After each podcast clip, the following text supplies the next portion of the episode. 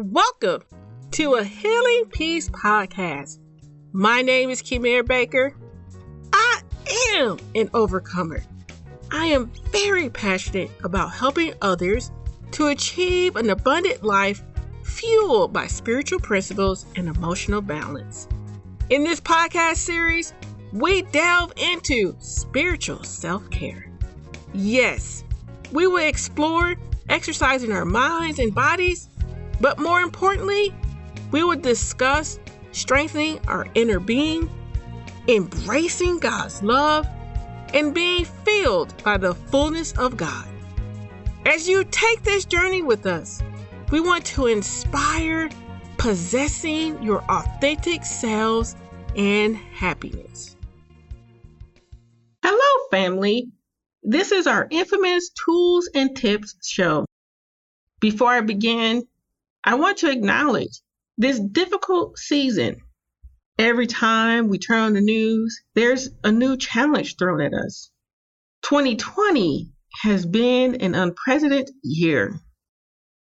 Despite the uncertainty and disarray, we are still committed to bringing great content to strengthen and encourage your spirits. At some point, We've all had challenges thrown at us that require us to dig deep to push forward. But not only to push forward, but to heal. This truth is evident in the previous two episodes where I interviewed a friend about overcoming disappointments and a difficult time in her life. I don't know about you, but that interview was packed with great information. There were so many great lessons in what she shared. Before I jump into the tools and tips, I want to delve into a little bit more about staying in the race. In episode 29, Faith Over Fear, I spoke about the runner who runs in the opposite direction. Usually, fear is involved. But I want to take a moment and think about other situations in our lives that may force us to run in the opposite direction. How about feeling inadequate? You may think to yourself that you don't belong on this path. I don't have the strength or the endurance to complete the race. In fact, I cannot endure the pain to continue. Or maybe you may think, I'm not worthy to even be in this race. Everyone else has been training much longer than me. I do not belong here. Or maybe you're on the other extreme. I am better than everyone else that is here. They are beneath me. I need to find another race that suits my talents. Okay, what about this one? I do not feel loved or believed in. No one cares if I finish anyways. I do not have anyone in the stands cheering me on. I do not want to do this by myself. Here's another one. Maybe the other runners are extremely competitive. The one next to me, in fact, is so competitive, they keep pushing me, pushing me out of my lane. I'm tired of being elbowed, sabotaged, and treated poorly. I too have every right to be in this race. I trained just as hard. Here's another one. You witness a fellow runner fall and twist her ankle. You think to yourself, I don't want to chance it. I'm not trying to fall. I want to keep all my limbs. Let me get out now while I still have all my body parts. Finally, I did not win before. So why do I need to be on this race again? Why do I even need to try? I believe that at some point we may have concluded several of these items for ourselves. We may think that we are unworthy, unloved. We may feel overwhelmed by our disappointments, or we see others' pain and, and do not want to try it ourselves. Or flat out, we just have enemies who attempt to block everything that we do. It becomes one roadblock after another. Most of these experiences, if not all, are addressed in the meditation scriptures that I discussed in episode 10 and 17. As I reflect on the previous episodes and the scriptures, I'm reminded that God knows the obstacles that we face in our journeys. He knows our challenges, fears, and disappointments. Thus, one area that he attempts to bring us comfort is through his word. Go back and listen to those episodes to be reminded. Remember that you are skillfully made, perfect in beauty, loved every day, and defended by God so that your enemies fall. What incredible truths. And as I was reflecting over the things that have occurred over the past couple of weeks, months, I was blown away by how before God was prepping us for this season by having us look at these scriptures and talk about how to infuse them in our spirits so that we can conquer the challenges that are here now. It was as if I was putting together a puzzle and now the pieces are forming together and this beautiful picture has come together. And in this picture, God is saying that I'm with you, that I love you, and we're going to get through this together. And I want you to be reminded of this. And not only reminded, but I'm preparing you for this season. I'm so amazed at God's heart and character for us. He is that trainer who gets down dirty with us and teaches us how to respond accordingly, lovingly, righteously. He gets down with us and mends our broken leg. And he says, you can keep going. Stay in the race. I am here. Look at me. How incredible, how powerful is he? Okay, I got a little excited talking about my dad. And it now leads us to our tools and tips. Tip number one fears are hidden, but also becomes idols as we are so consumed by what we fear that we alter our lives. We stop living the life that God wants for us. Therefore, tip number one is to identify areas of your life where you alter your course due to fears. Jot down the outcome. Take special notice to if the fear or what you thought was going to happen actually happened. As you jot down those things, also write down what did you give up due to that fear? I'm going to give you an example so you know that you're not the only one. Okay. If you know me by now, you know, well, you may not know. But, anyways, I am maturing in age. For a long time, I dealt with the fear of being alone. I'm not married. I don't have kids. I don't have anyone here trying to talk all those sweet nothings to me. And in that, I easily became consumed by the idea of not being alone.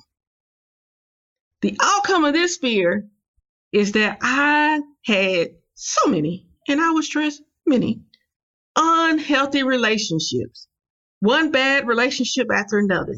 I thought to myself, well, at least I have someone and it's better than being alone.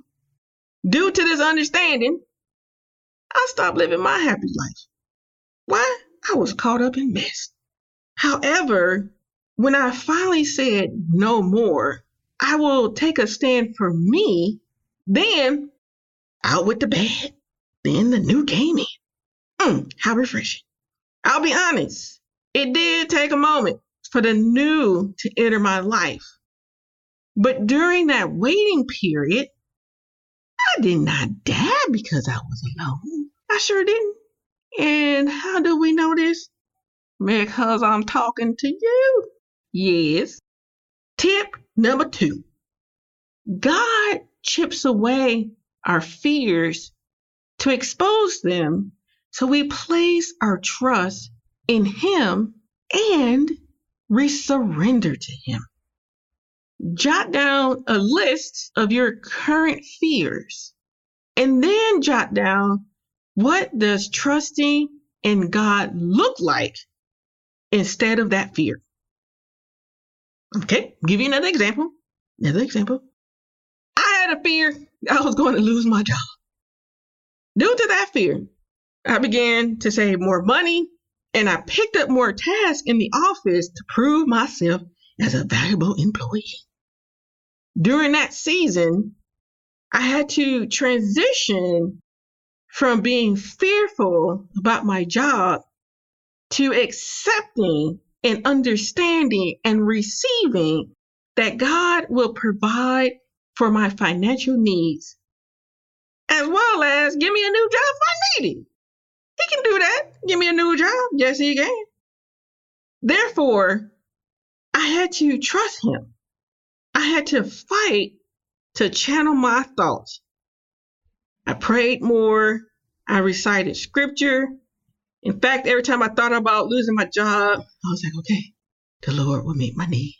He loves me. He will take care of me. Thank you, Jesus. But another thing that I did was I had to start writing down those little things of God meeting my needs.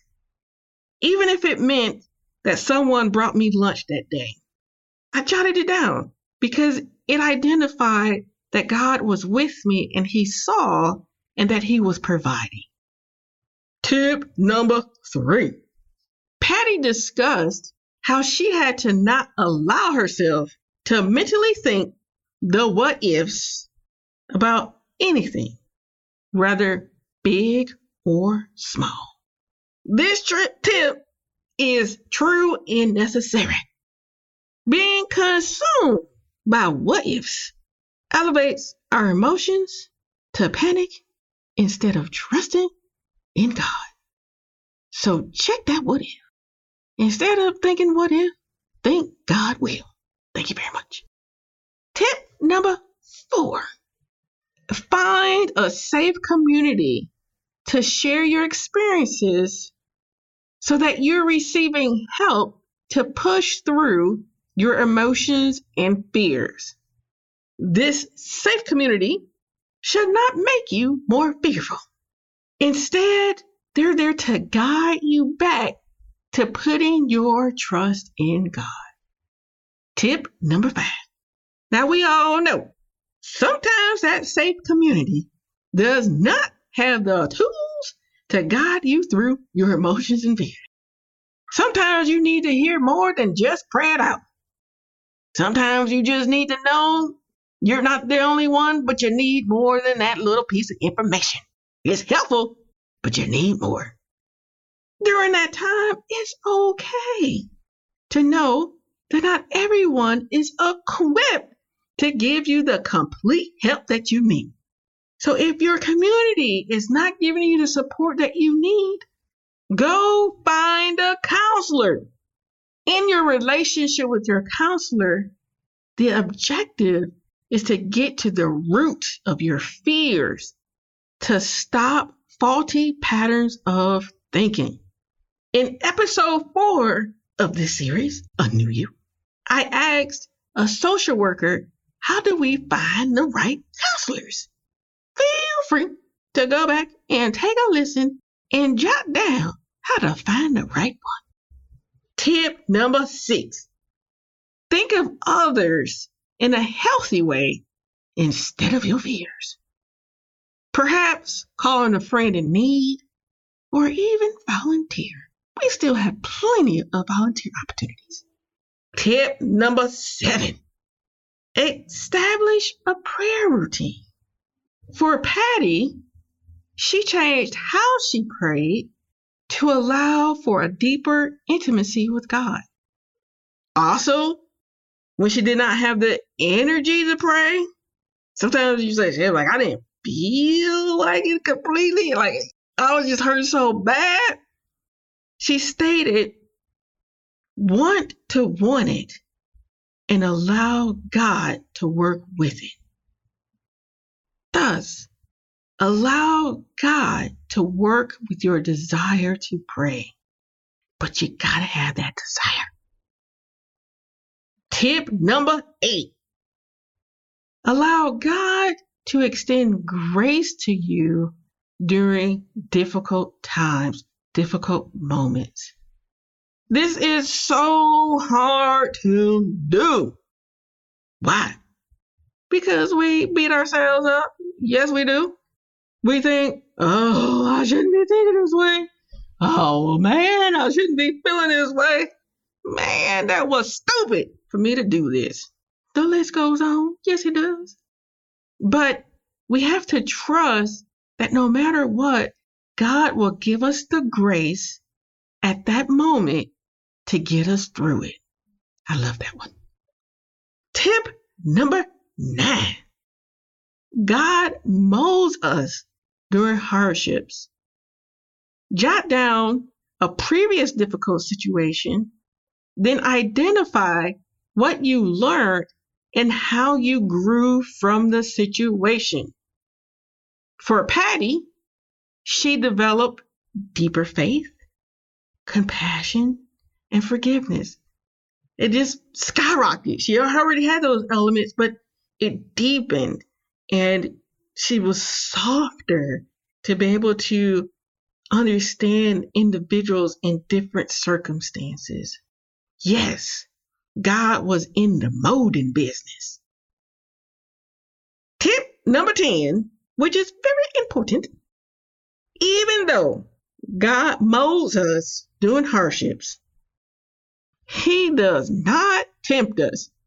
I was so glad she shared that. Temptation relates to our evil desires, and God does not tempt us with evil. That's James 1 13. Thank you for listening to all these wonderful tools and tips. As I stated previously, as I give all this wonderful information, pick a couple of items to work on and make progress in. And when you do, you'll be amazed at what you've become and the stronger person that's in you fighting and doing all this greatness. We're going to have a good time next week. Come back. We still have great information to share. We're still on our encouraging journey. We're still inspired. We're still strengthening. Come back next week, Tuesday.